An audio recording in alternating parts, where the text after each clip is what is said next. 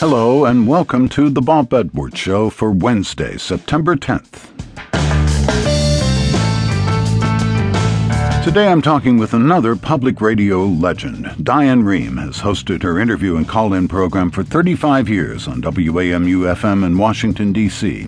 The show is carried nationally by NPR and is a favorite venue for national newsmakers. Diane shares personal matters with her listeners, so they know all about her battles with spasmodic dysphonia, which has impaired her voice.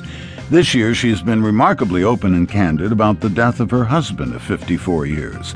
In the final stages of Parkinson's disease, John Rehm chose to end his life, and Diane honored his wish. Two months ago, Diane Rehm went to the White House and was presented with a National Humanities Medal by President Obama.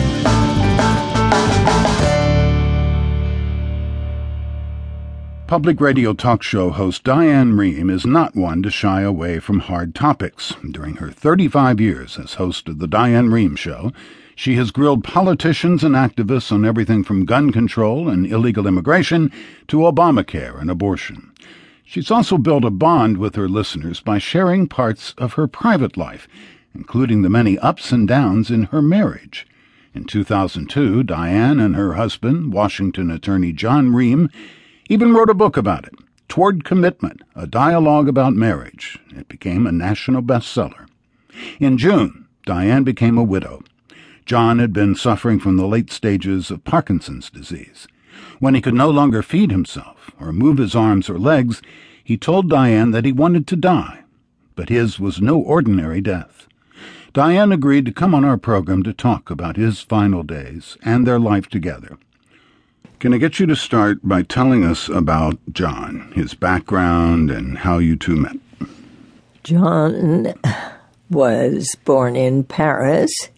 His father was the sports editor of the Paris Herald Tribune. His mother had been a fashion model.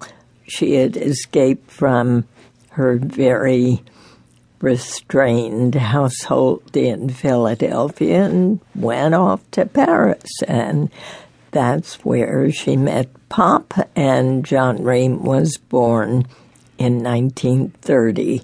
He lived an idyllic life for those first six years in Paris.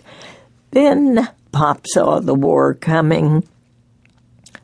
They took the last boat out and arrived here, I think, uh, 1937.